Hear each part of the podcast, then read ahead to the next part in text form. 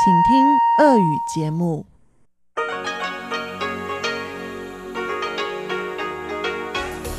В эфире Международное радио Тайваня. Здравствуйте, дорогие радиослушатели! В эфире Международное радио Тайваня и вас из тайбэйской студии приветствует ведущая Анна Бабкова.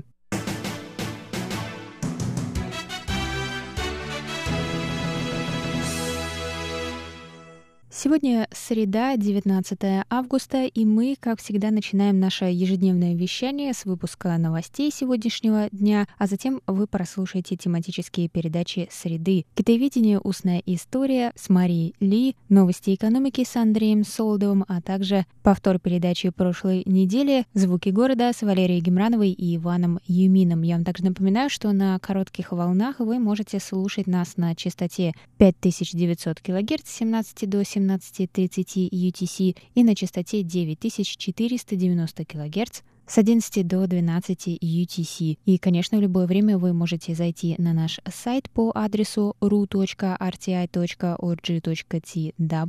и там прослушать ваши любимые передачи, если вы пропустили какие-то выпуски. И если у вас есть какие-то вопросы или предложения, то вы можете связаться с нами по почте, отправив письмо на электронный адрес русской службы МРТ russ собака rti.org.tw. А теперь давайте к новостям.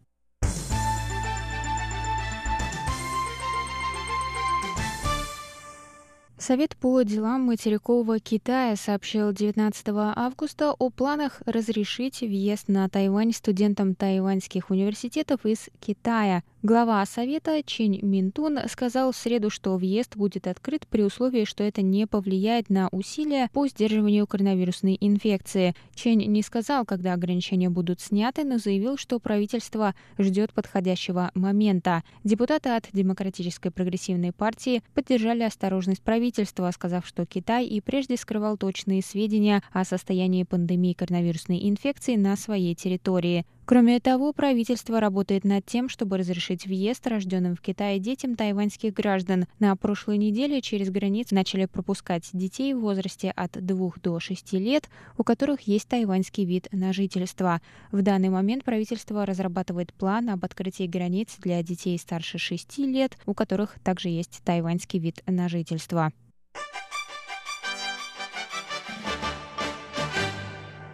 Население Тайваня станет сверхстарым обществом к 2025 году, то есть каждый пятый человек будет в возрасте старше 65 лет, сообщили 18 августа в Совете по национальному развитию Китайской Республики. К 2034 году более половины населения будет старше 50 лет. Согласно расчетам ведомства, в этом году на Тайване начнется негативный прирост населения, то есть будет больше смертей, чем рождений. В 2019 году на Тайване родилось 23 миллиона 600 тысяч человек. Количество детей в возрасте от рождения до 14 лет продолжает уменьшаться, тогда как продолжительность жизни растет, сообщили в ведомстве.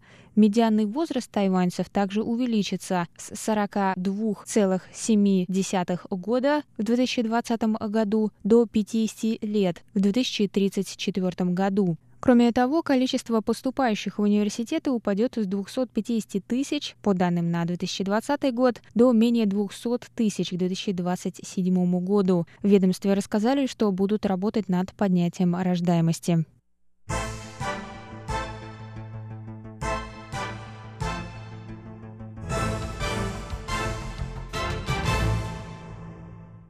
Центральный противоэпидемический командный пункт Тайваня сообщил 19 августа о троих иностранных гражданах, у которых была диагностирована коронавирусная инфекция после возвращения с Тайваня. На Тайване новых случаев заражения нет. Мужчина старше 30 лет из Лаоса приехал на Тайвань 15 февраля на учебу в северной части острова. 10 августа его тест на коронавирус был отрицательным, и 11 августа он улетел в Лаос с пересадкой в Южной Корее.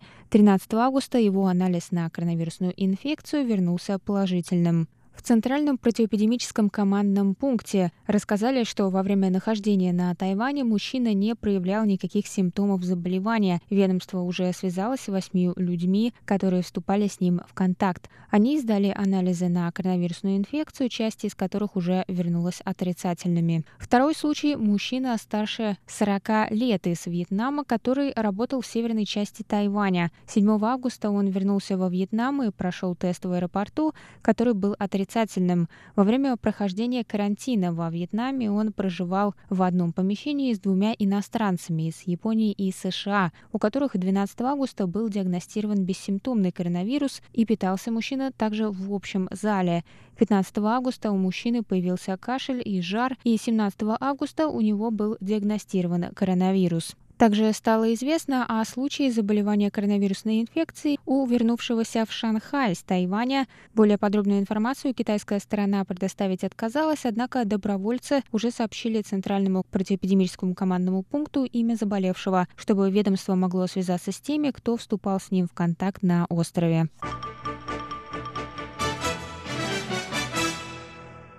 Военное судно военно-морских сил США совершило проход через Тайваньский пролив во вторник, рассказали 19 августа в Минобороны Китайской Республики. Тихоокеанский флот США опубликовал на своей странице в Фейсбуке фото из пролива. Это редкий случай публикации такой фотографии. В комментарии к фото они написали – Матросы дежурят на борту эсминца 7-го флота ВМС США USS «Мастин» во время прохода через Тайваньский пролив. «Мастин» направляется в зону операции 7-го флота в поддержку стабильности и безопасности в Индо-Тихоокеанском регионе. В Минобороны Тайваня прокомментировали, что проход является обычной операцией, и ведомство было в курсе всех действий в проливе. Ведомство заверило, что ситуация в проливе стабильна.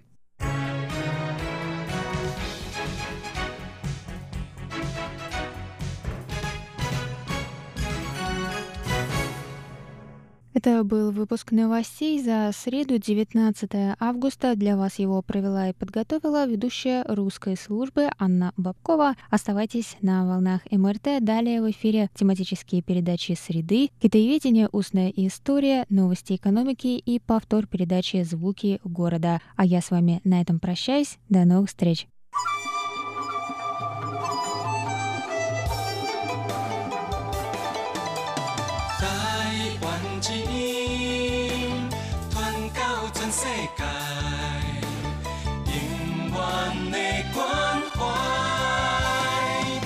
В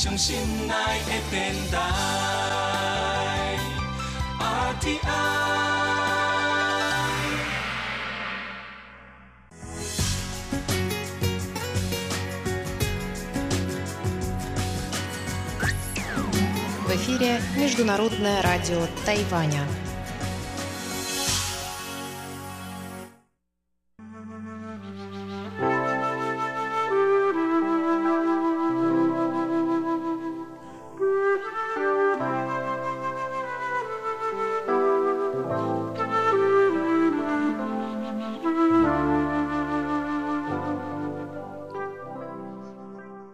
В эфире передача «Китаеведение. Устная история» у микрофона Мария Ли. Здравствуйте, дорогие друзья! Сегодня я предлагаю вашему вниманию продолжение моего интервью с профессором Артемием Михайловичем Карапетьянцем, знаменитым российским китаеведом, лингвистом и моим учителем, когда я обучалась в Институте астроназии Африки при МГУ. Это интервью было записано в марте 2018 года, и уж так совпало, что сегодняшняя часть, в которой Артемий Михайлович рассказывает о том, как он со своей супругой Тань Аушуан ходили защищать Белый дом, выпадает как раз на 19 августа, годовщину путча. Вот такие бывают совпадения. И в сегодняшней части интервью я попросила Артемия Михайловича рассказать поподробнее о развитии отношений с Тань Аушуан. Я называю ее Тань Лауши, учитель, так как она была непосредственно моим профессором. Под ее руководством я писала свою магистрскую диссертацию, а до этого три курсовые работы и диплом бакалавра. Таня Ушуан, годы жизни 1931-2017, китаевед, доктор филологических наук, профессор, окончила филологический факультет Пекинского университета, почетный профессор педагогического университета Центрального Китая, член правления Всемирной ассоциации преподавателей китайского языка,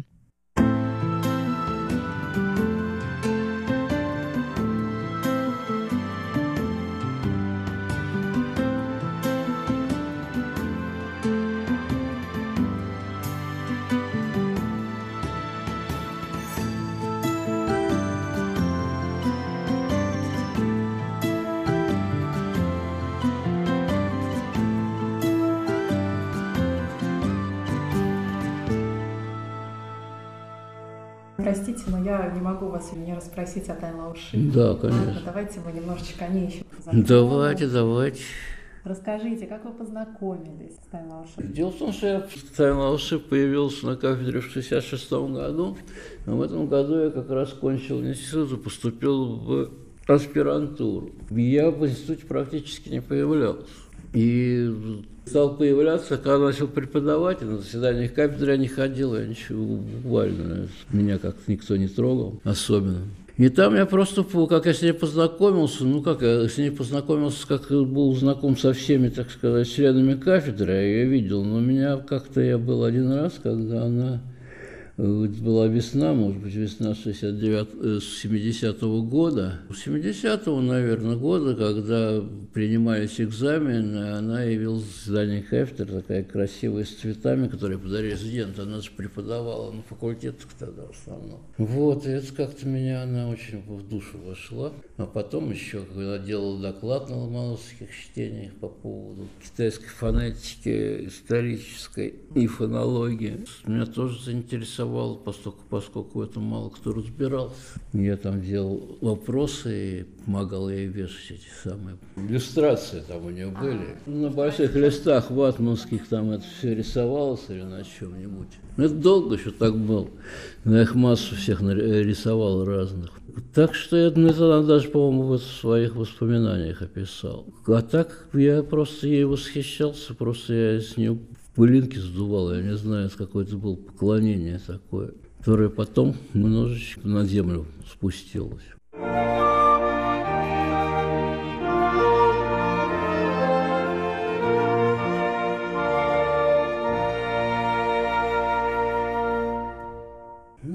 Очень трудно сказать, как это так. Мы на самом деле вместе работали всю жизнь, потому что я еще так не очень принимал участие в ее учебнике разговорного языка. Да, вы говорили, так, что вы сначала к нему так отнеслись. Тогда я даже не, не к нему именно, а вообще как-то наука, учебники это еще языка к тому же, как-то так, что-то такое. Не, не менее серьезное, заслуживающее уважения. Вот, это было, но потом уже, когда я серьезно занялся учебником в Иньяне, мы с ним вместе его делали. Это одна работа, которую мы делали вместе. И дальше, понимаете, в чем дело? Я участвовал во всей ее работе непосредственно. Потому что... Ну, ей было трудно по-русски писать, наверное. Ну, естественно, ей было трудно по-русски писать. Ну, понимаете, в чем дело? Вот э, сначала она писала текст русский, я его исправлял, и моя мама, которая все делала тоже такую работу для моего папы, она то же самое отпечатала на машинке все. А потом она сказала, что ну, уже не плохо это получается у моей мамы. Ну, может быть, это в связи с возрастом, в связи с осложнением математики. И мне пришлось это делать самому. Я все это время был, так сказать, таким ученым секретарем при ней. Это была часть моей работы, я очень много туда сил истратил, потому что эта монография ее, скрытая грамматика, она был три варианта русского текста. Все через меня прошло. Так что я этот текст организовывал, я в этом потом тексте разбираюсь, потому что его редактировать организовывать, для этого надо разбираться в этих делах во всех. И мне пришлось в том деле во всем разобраться, как последний доклад, который она подготовила, я делал вместо нее. А что за доклад? И когда А- это было? Доклад был в 2011 году, наверное. Тема его была сравнение текстов Евангелия в переводах на китайский, английский, русский, немецкий. Такая небольшая работа. Она уже ее не смогла доложить. Я докладывал, я на конференции ходил, я знаю тех людей, с которыми она имела дело, и группу Арутюнова знаю, я даже у Арутюновой доклады делал тоже в их ну, направлении, так сказать, немного работал. Так что это все, и учебник наш вот этот самый, это тоже совместная работа. Идеи основные ее, но труда в нее он вложил, может быть, даже больше, чем она. Она бы меня поставила первым автором, хотя идеи, так сказать, язык грамматического описания это она придумала. И очень долго над ним работал. И этот учебник, он на самом деле, и по нему можно учиться даже просто тем теоретическим положениям, которые имеет свою работу. Как бы введение в ее работу, потому что это так просто это дело, так сказать, не вос- не воспринять. Это как Wittgenstein и философские исследования, и трактат логический. Потому что вот потом был написан ученицей Ашкомбе, Wittgenstein, так сказать, специальная работа, которая не- необходима для понимания в introduction. Wittgenstein трактатус. Так что здесь э, тоже так. Мне, к сожалению, мало слушали, но это очень трудно на самом деле, понимаете? Для того, чтобы это все воспринять, нужно уверенность в том, что это нужно, потому что сначала ничего не понятно. Непонятно зачем, непонятно что, потому что кажется, что это, в общем-то, элементарная вещь. Да надо в это войти и увлечься этим, потому что это то же самое, что с книгой Спирина был, потому что, ну что, открываешь, ну, параллелизм, всем известно, что в китайском тексте есть параллелизм. А вот дальше начинаются уже эти самые структуры всякие, которые нужно обдумывать, схватывать, и не всем это по силу, в общем. А что Тайна Лауши считала своей самой главной темой? Вот это главная тема, это семантическое описание китайского языка. Была ее тема на протяжении всей жизни. Она же, понимаете, Вот как она к этому пришла? а очень просто она к этому пришла. Она пришла к этому а, потому, что она занималась добросовестно всем, чем ей приходилось заниматься. В журналистике она занималась добросовестно, спортом она занималась добросовестно, и потом она добросовестно работала на радио, в конце концов, в качестве стилистического редактора. Это означает, что она редактировала тексты, и опять не, не просто так, она редактировала тексты, которые иногда писались китайцами. Но они писались под влиянием э, русского текста, которого переводил. И понять, чем здесь дело, почему, так сказать, это все происходит. Она все время она думала об этом. И вот э, это и сначала, так сказать, легло в основу ее семантических толкований, которые имеются в учебнике разговорного языка. Там же очень интересные толкования, которые тоже остались наполовину недоступны, потому что они по-китайски. А потом уже и э, те объяснения, которые она давала студентам, и вот уже в описании, так сказать, э, надязыковое, семантическое языка, чем она, собственно, и, и кончил. И причем это не с точки зрения русской грамматики, что для нее было бы совершенно недоступно, а именно с точки зрения общей семантики. В каком году Тайна Лауши приехала в Москву? Напомните, в 60? В Москву, Да. в Москву она приехала в 56 В году. 56 году, то есть еще до всех этих э, страшных событий в Китае, да? И после этого она в Китае уже не возвращалась вплоть до 80-х годов, получается, так? В 88 году мы впервые поехали с ней в Китай. Она получила здесь, Росси... ну, естественно, у нее было советское гражданство, она потеряла при этом китайское У нее не было советского гражданства. Не было. Так не было. Но она не получала, не хотела получать. Вот для меня совершенная новость это. А чё Потому она- что я помню, как Тайна Лауши призывала нас идти голосовать. Я думала, что она тоже, наверное, голосует. Дело в том, что она приняла советское гражданство где-то только в 96 году. что. А, то есть уже российское, да? Российское уже, советского гражданства у нее не было. даже российское гражданство... Не было, не было, вид на жительство. То есть это нужно там продлевать было его все время, Естественно. каждый, каждый год, наверное. да? Странно. А почему она не получила? То есть у нее были какие-то соображения? Были соображения, что шил на мыл, зачем менять. Нет, можно было как бы второе просто или нужно было отказываться? В принципе, нужно было отказываться. Китайцы не признавали двойного гражданства. Но, между прочим, Хуан Шин не был российского гражданства, у так и никогда не было и не стал. Ну ладно, но они-то в Китае сейчас живут, да? Ну, пока, ну сколько они здесь жили. Ну, надо же, для меня это совершенно... Правда, я об этом не знала, потому что помню, как Тайла Шипов все нас агитировала голосовать за выбор России. Там, да, да, она политически была очень ангажированной, я же говорю, рассказывал. Ну, это, господи, это вот характерно просто для нее, и что в 91 году, когда эта самая заварушка была с этим путчем, мы утром по радио, у нас радиобудильник был, чувствуешь, что это не то, интонация не та, и тех какой-то странный. Ну, поняли мы, в чем дело мы надели самые значки «Демократическая Россия». И в центр города отправились. Но в центре там столб собирались, какие-то слухи ходили, что с какой стороны войска, толпа туда бросилась, навстречу войскам войск, слава богу, никаких не оказалось. Но в это время у нас в, университете, в институте был приглашенный профессор из Пекинского университета. Вот, он там оказался в институте, мы с ним вышли на эту самую Манежную площадь. И он сказал, что это очень похоже на Пекин 89 -го года, и что он кончится, может, тем же самым. Но, тем не менее, я был уверен, что тем самым не кончится, и я очень горжусь своей страной за то, что это тем самым не кончилось. Потому что всех передовик чертовой матери было очень нетрудно, в принципе. И мы Белый дом защищали, там вот, дежурили, ночь провели первую, там второй нам просто сил не хватило. Мы туда подъезжали, какие-то продукты подвозили.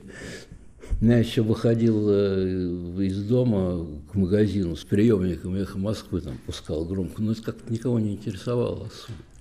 Все это было совершенно отдельно, очень узкое, так сказать, место в городе, и так что у нас даже были эти самые какие-то значки защитников Белого дома. А откуда они потом взялись? Это раздавали? Да, это потом там это самое... Честное слово? Что? Нет, по, по рекомендациям, так сказать, свидетелей, что значит, под честное слово. В общем, было такое. Ну, такое было время, да, такой дух свободы такой царил. Ну, а Тайн Лауши, значит, она приехала в 56 году. Откуда она узнавала о том, что сейчас происходит в Китае? То есть она, наверное, поддерживала связь со своими родственниками, да? Ну, с родственниками она поддерживала связь, она даже посылала деньги. Так что, да. А их за это не прищучили, что у них там во вражеской стране родственница проживает? Ну, а что было делать? Нет, ну, Такая была семья у нее. Такие семьи, они же в первую очередь пострадали, наверное, в культурную революцию. Ее отец, он был такой, Джан Хэш называется, он э, сориентировался в сороковые годы, примкнул к левому Гоминдану, который был прокоммунистический, он считался, так сказать, демократическим деятелем. Вот, его даже похоронили на э, кладбище, которым всякие... А когда он умер? Ну, он умер поздно уже. Он умер, наверное, в году 95 А его не перевоспитывали? А, нет, его не перевоспитывали. Да он как-то обошелся без этого, это да. это же очень Слишком, может быть, он уже был старый для этого, я не знаю.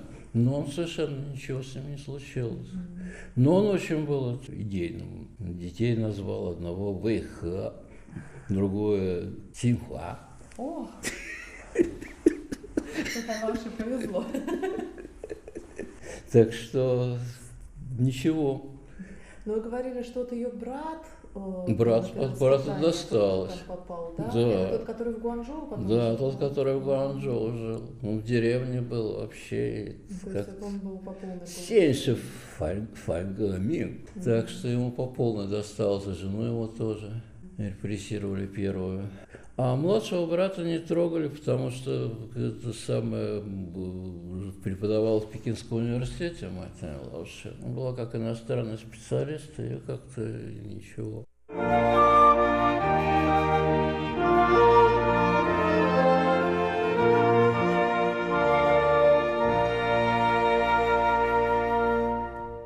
А вот она все эти годы, она не ездила. Почему она не ездила в Китай? Вот в связи с политическими событиями? Из-за да, она, так сказать, не рисковала. Она боялась, что ее обратно не выпустят и вообще. Я даже с ней ходил в посольство, когда нужно было продлевать паспорт. Меня туда не пустили, но тем не менее там дефилировал, так что не знаю, сказалось это на этом или нет. Мы, в частности, поженились очень быстро, потому что ей нужен был паспорт продлевать. А так, а... вы поженились? Мы поженились в 1974 году, в конце. Ну, расскажите. Ну, а что рассказать? Как поженились? Тамара Павловна Задоенко, про которую может быть, слышали, она моя учительница, поэтому про нее плохое тоже говорить не хочется, хотя с нашей советской точки зрения это совсем не плохое. Когда это все происходило, прямо сказала, что можете свою жену без сколько хотите, с иностранкой дела не имеете. И они, так сказать, не дали хода этому делу.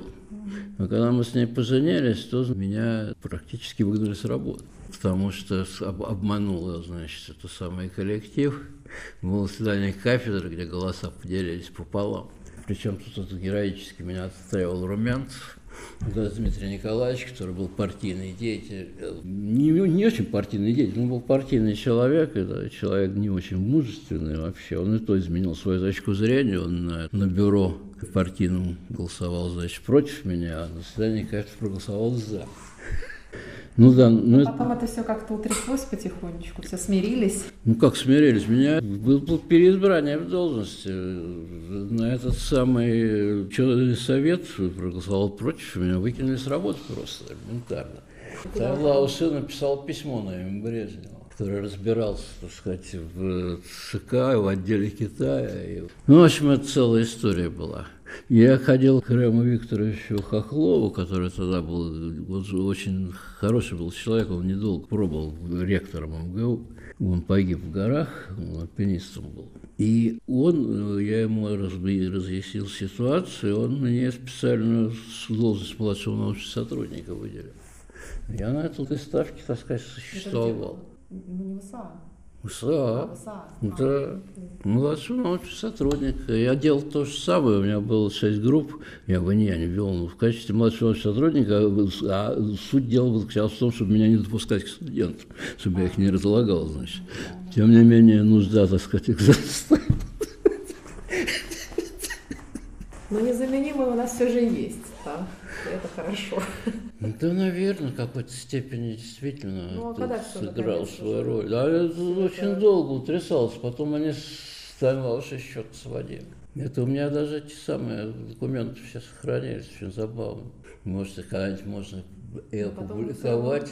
И вы все равно с каждый день ходили на работу, встречались с этими людьми, они смотрели вам в глаза. Ну, люди-то что, ничего себе верили. Потом стало было хуже гораздо.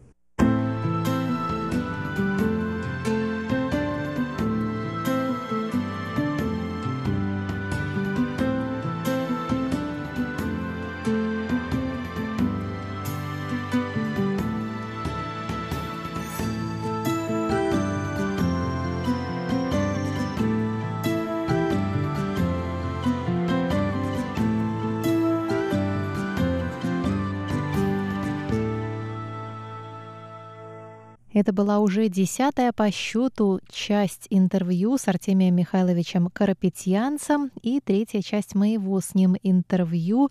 Мы беседовали с Артемием Михайловичем в марте 2018 года в Москве специально для проекта «Российское китаеведение. Устная история». Продолжение слушайте на следующей неделе. С вами была Мария Ли.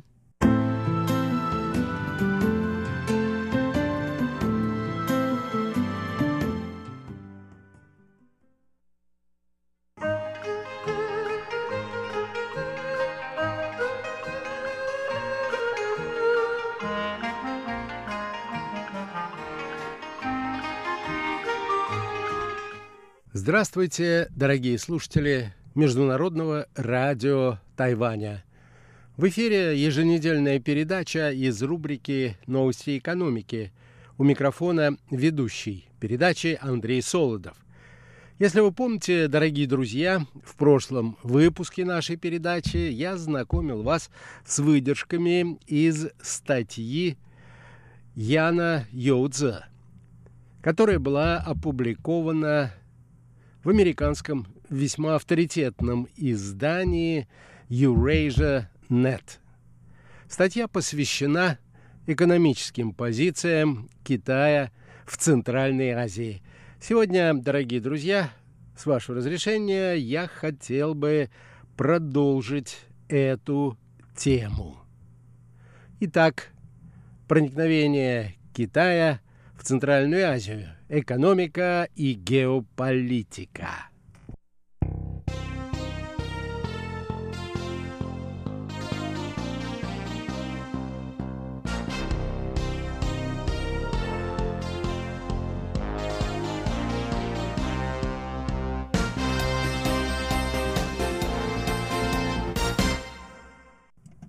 Закупки Китаем газа в Казахстане, Туркмении и Узбекистане значительно сократились из-за вызванного коронавирусом экономического спада, пишет автор.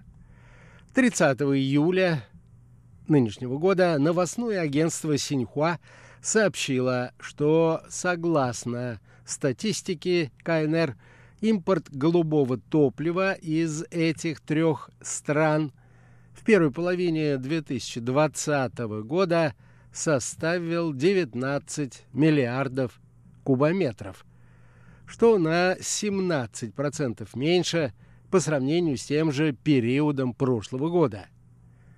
В 2019 году Китай купил у этих трех государств 48 миллиардов кубометров, но по какой цене неизвестно. Хотя Китай стал закупать меньше газа, он продолжает помогать запускам добычи на новых месторождениях для удовлетворения внутренних потребностей. После того, как ранее в этом году – Базирующаяся в Вашингтоне корпорация «Эпсилон» показала, что фрейкинг и горизонтальное бурение могут сделать добычу на скважине Талимарджан-12 в Кашкан-Дарьинской области Узбекистана коммерчески выгодной, Ташкент обратился к Китаю за технической поддержкой. В конце июля посольство Узбекистана в Пекине провело переговоры по поводу транспортировки и переработки газа с двумя высокопоставленными представителями энергетического сектора Китая. Директором Национальной энергетической комиссии Китая Джаном Дзяньхуа и директором Китайской национальной нефтяной корпорации – ли Фан Жуном.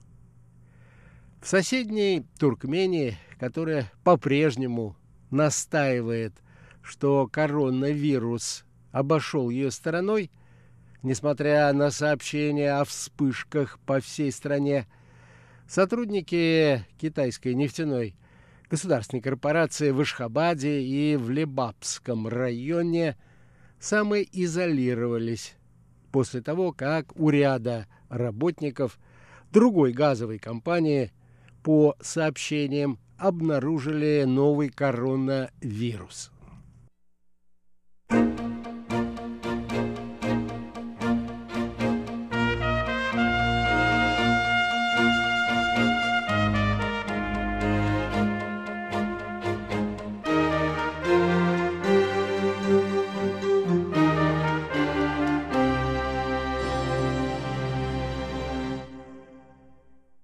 Китай укрепляет свои позиции не только в сотрудничестве с газовым сектором экономик среднеазиатских государств, но также и на автомобильных рынках этих стран. Китайские автомобили завоевывают рынки по всему региону. 7 июля Министерство здравоохранения Узбекистана дополнительно закупило 15 машин – скорой помощи китайского производства. В Намангане, проживающий за границей узбекский бизнесмен, завлеченный домой в рамках проекта правительственных реформ, открыл производственную линию по сборке малых грузовых автомобилей под китайским брендом Чханань. Китайский производитель автобусов Юйтхун после недавнего успеха в Казахстане выиграл очередной тендер на поставку в Киргизию 100 автобусов, работающих на природном газе.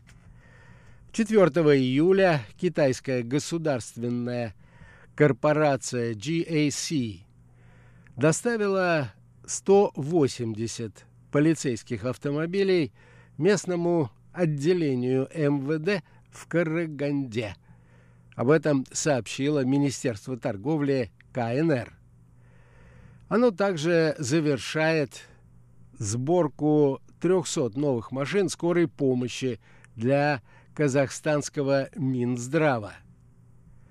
Кроме того, с мая 2019 года GAC и китайская национальная корпорация по импорту и экспорту машинного оборудования являются обладателями 51% акций СРРК «Автопром», крупнейшего производителя автомобилей в Казахстане. Если бы кто-то мог питаться исключительно китайскими пресс-релизами о предоставлении гуманитарной помощи странам Центральной Азии, продолжает автор статьи, он был бы всегда сыт. Потоки гуманитарки – это пиар, особенно в умелых руках правительственных пропагандистов. Например, Государственное агентство по статистике при президенте Республики Таджикистан 28 июля опубликовало любопытный отчет о полученной страной в этом году гуманитарной помощи. Китай обеспечил 47% оказанной правительству помощи, за ним следует Узбекистан 17,5%, и далее с большим отрывом идут Россия с 4% и Соединенные Штаты с двумя. Но агентство при этом не упомянуло, что говорит об объемах помощи, а не о их стоимости. В представленную статистику не вошли прямые денежные вливания в бюджет страны, которые поступали сотнями миллионов долларов от международных финансовых организаций, в основном западных стран. Узбекистан получил нечто большее, чем просто гуманитарную помощь, а именно особое отношение китайского государственного фармацевтического гиганта Синофарм. Во время состоявшейся 20 июля встречи с представителями узбекского посольства корпорация предложила провести испытания новой вакцины против нового коронавируса. Провести эти испытания предполагается на людях в Узбекистане. Об этом сообщил МИД Узбекистана – Синофарм также заявила о готовности инвестировать в узбекскую экономику.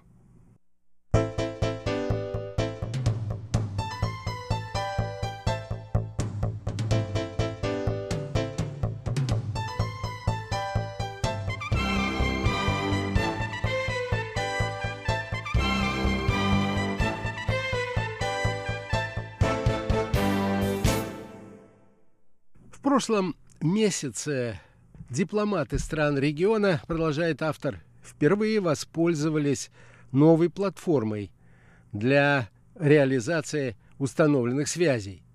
16 июля в формате видеоконференции прошла встреча министров иностранных дел пяти стран Центральной Азии с их китайским коллегой. В своей приветственной речи министр иностранных дел КНР Ван И подчеркнул, сколь высокое значение его страна придает взаимодействию с Центральноазиатским регионом. Китай всегда считал, что Центральная Азия занимает важное стратегическое положение на современной международной арене, сказал он, и поблагодарил страны за высказывание и помощь в вопросах, представляющих особую важность для Китая. Таких, например, как ситуация в Гонконге и лагеря для инакомыслящих в Синьцзяне. Ван И также пообещал активизировать оказание гуманитарной медицинской помощи и сотрудничество в сферах торговли и безопасности. Но больше всего обеспокоила именно последняя сфера – сфера безопасности. Нужно напомнить, что встреча прошла вскоре после кровопролитного пограничного столкновения между Индией и Китаем, в результате которого погибли по меньшей мере 20 индийских солдат. А за стычкой последовало выдвижение Китаем новых претензий на часть территории Бутана. Поэтому, когда Ван Yi заявил, что приветствует прогресс в деле успешного решения оставленных историей пограничных проблем и превращения общей границы в символ дружбы и сотрудничества, он успокаивал своих коллег в граничащих с Китаем Казахстане, Киргизии и Таджикистане. Однако всего несколько дней спустя в китайских средствах массовой информации появилась статья, автор которой утверждал, что таджикский Памир исторически принадлежит Китаю и должен быть ему возвращен.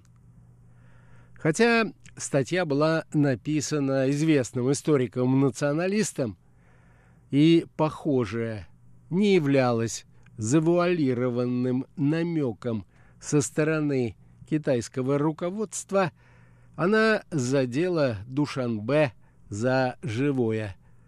Таджикские чиновники постоянно беспокоятся по поводу Памира, где контроль центральной власти весьма слаб. В целом, беспокойство по поводу намерений Китая имеет глубокие корни во всех государствах Центральной Азии, где по самому малому поводу разгораются страхи о том, что полученная после развала СССР независимость продлится недолго, и что народы региона лишь поменяли одного имперского господина на другого. В 2011 году Душанбе уступил Китаю более тысячи квадратных километров на Памире в обмен на прощение некой неназванной суммы долга.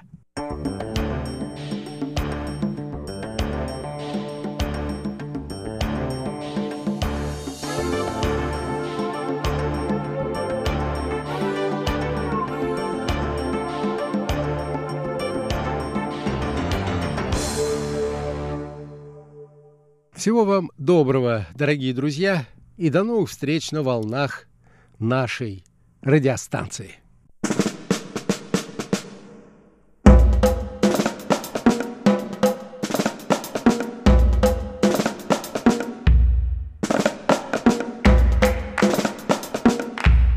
Здравствуйте, дорогие друзья! Вы слушаете передачу «Звуки города». У микрофона, как обычно, ваши любимые ведущие Иван Юмин. И Валерия Гемранова. Всем доброго времени суток. Всем привет! Лера, я заметил, что ты на прошлой неделе мне не задавала загадку. Ванюш, да, я тебе не задала загадку, потому что я хотела тебя немного обхитрить. Но нет, на самом деле я просто ждала этой недели, чтобы тебя немного удивить. Я просто знала, что ты тут же угадаешь загадку, поэтому я решила дождаться этой недели, чтобы мы вместе с тобой обсудили данную тему. Хорошо, да сейчас я услышу загадку. Да, конечно, слушай внимательно. 第一个奖号呢是开出了三十八号，第二个奖号呢则是开出了三十六号，三个奖号呢是开出了二零，第四个奖号呢则是开出了二十八号，第五个奖号呢则是开出了二十六号以及零八。第二区的开奖奖号零八，公证人士确认无误。威力彩的中奖奖号零八二零二六二八三六三八，二区的零八三八乐和彩的中奖奖号零。 Ну что, какие твои идеи? Ну это понятно, это же лотереи, тайванские лотереи, правильно? Да, конечно. А какая именно лотерея, Ванюш, ты знаешь? Ну, я слышал, это Уэлицай, то есть самая-самая высокая и большая награда. Да, ты прав, Вань. Сегодня мы с тобой будем разговаривать о Вэйли Цай. Да, Лера, почему мы только говорим? Лучше поучаствуем, правильно? Конечно, поучаствуем. Именно поэтому я тебе и не задала эту загадку на прошлой неделе, потому что я боялась, что ты тут же побежишь в киоск или в магазинчик и купишь себе лотерейные билеты, и я хотела, чтобы мы с тобой вместе их купили и вместе поучаствовали. А ты знаешь, какой главный приз на этот раз? Я знаю, но я хочу, чтобы ты сказал, потому что ты же тайванец, ты точно должен быть в курсе. Это 3 миллиарда 100 миллионов тайванских долларов. Да, да, именно так. Это 3 миллиарда 100, 100 миллионов новых тайваньских долларов. Все, все, поехали, поехали. Поехали, мне тоже уже не терпится.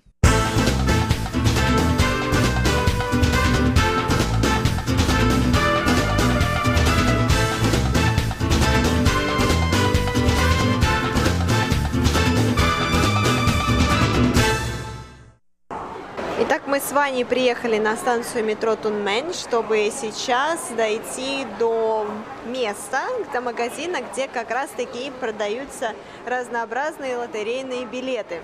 И как это характерно для Тайбэя, мы попали в дождь. Лера, а вообще ты играла когда-нибудь в Тайване лотереи?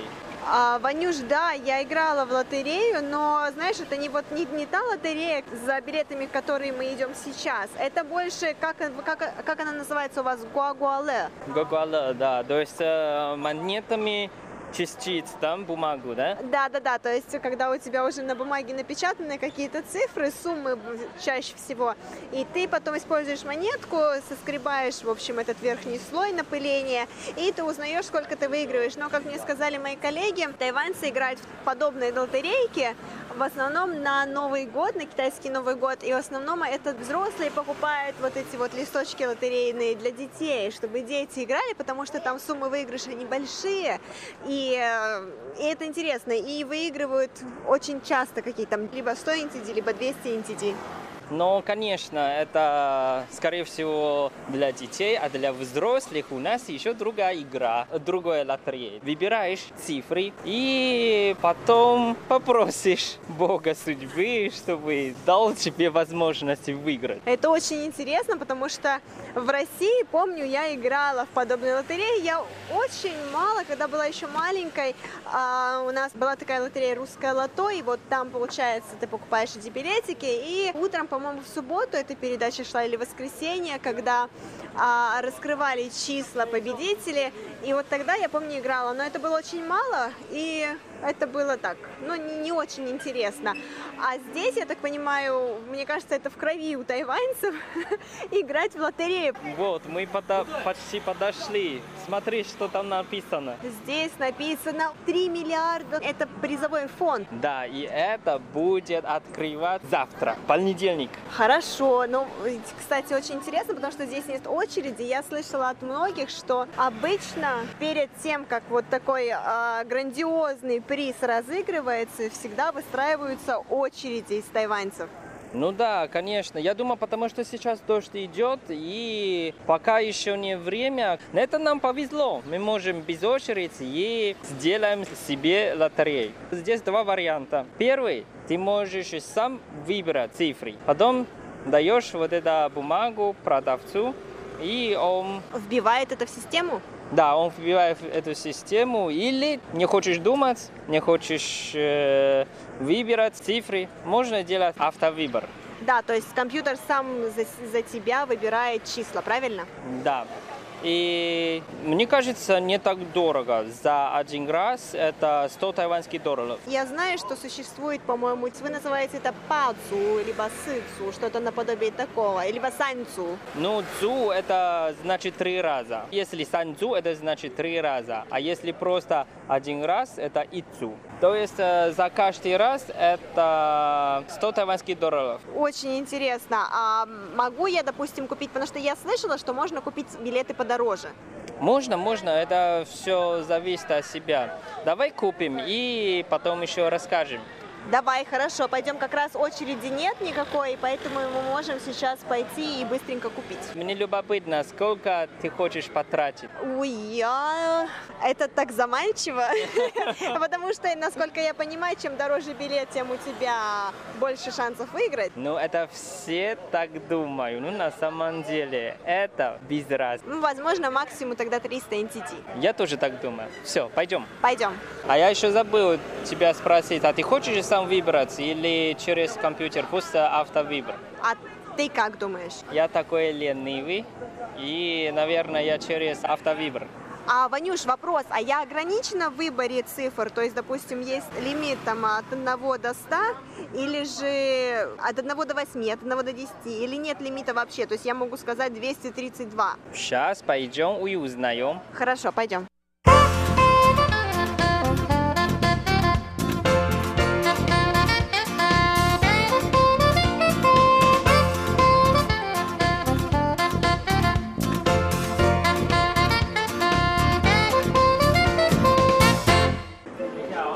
你可以解释给我们怎么怎么玩吗？这边一、啊这边一到三十八号选六个，嗯然后这边一到八选一个，啊哦 OK，然后好这样子是一注。对，这样一注是一百块，没错。 Поняла? Да, что он я говорит? поняла, что здесь, получается, есть две группы э, Давай. пятью рядами чисел, вот что я хочу сказать. И получается, тебе из первой группы нужно выбрать от одно, числа от 1 до 38.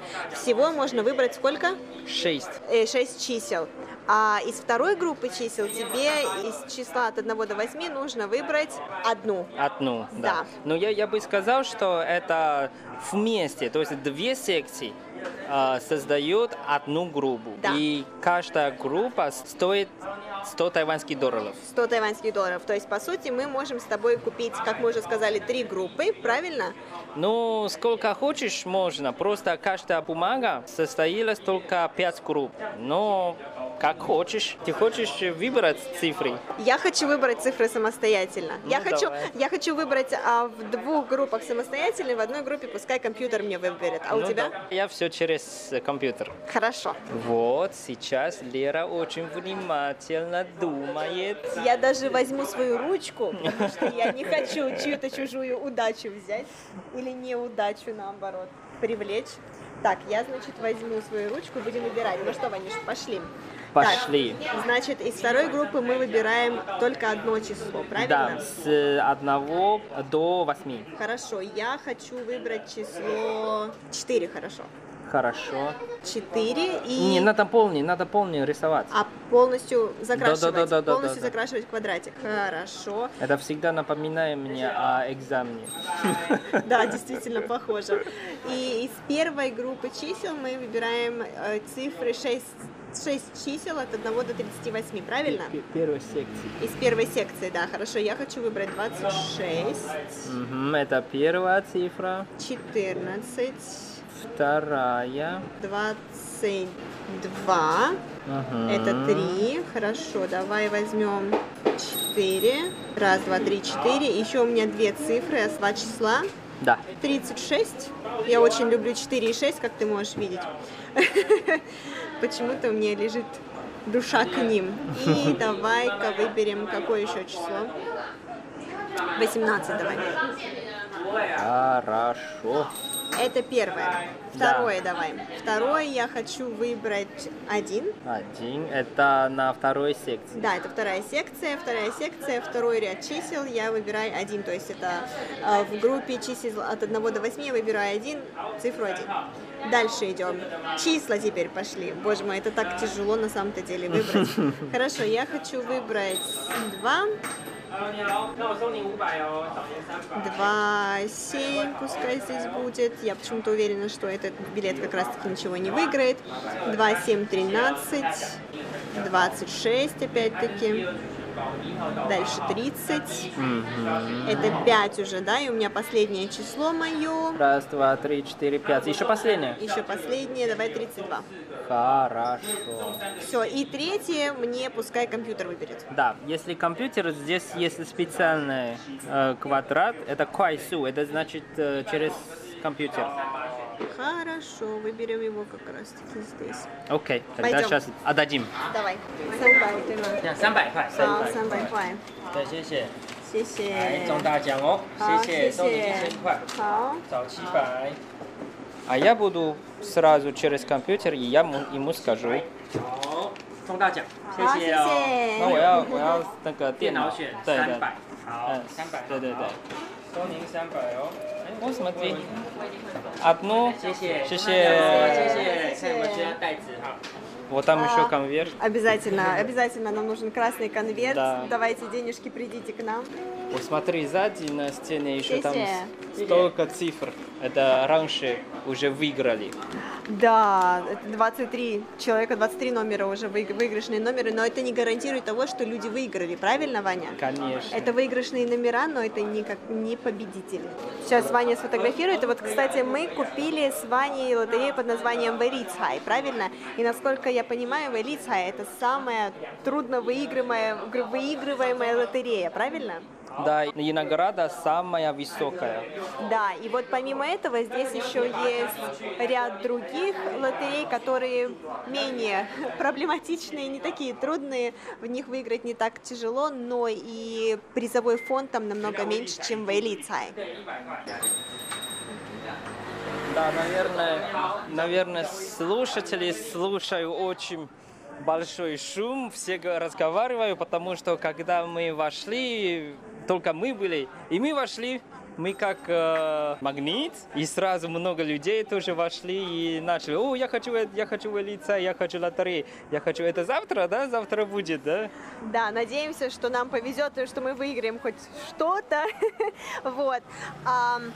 Как мы будем с Ваней открывать и смотреть и сравнивать все цифры и какой же будет выигрышный номер, мы узнаем об этом в понедельник, как Ваня сказал. И помимо нас на Тайване будет еще сотни других людей, которые будут в одно и то же время смотреть и сравнивать вот эти выигрышные номера, потому что действительно призовой фонд огромный, и мы об этом расскажем вам уже, когда мы узнаем, какие же у нас выигрышные номера и выиграли ли мы что-то. И, соответственно, тоже о, о тех правилах, как сравнивать числа и как узнать, выиграл ты что-то или нет, мы, соответственно, расскажем вам в процессе вот нашей с вами, я не знаю, можно ли это, это нельзя назвать игрой, в процессе, вот в этом процессе сравнивания, в процессе кайдян, правильно, Ваня? Да, э, сравнение результата.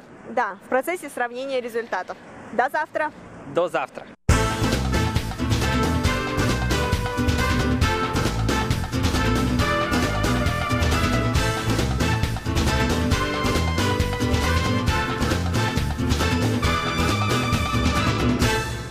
Дорогие друзья, на этом, к сожалению, время нашей передачи подошло к концу. О результатах нашего выигрыша или проигрыша вы узнаете в следующем выпуске передачи. Оставайтесь с нами, ведь нам, как и вам, одинаково интересно, что же в итоге, выиграем ли мы главный приз или нет. До встречи на следующей неделе. С вами были, как всегда, Валерия Гемранова и Иван Юмин. Оставайтесь с нами и спасибо за внимание.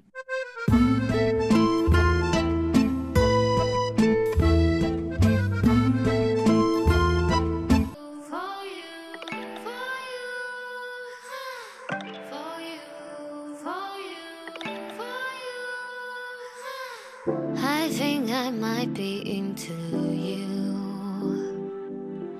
I got some feelings for you.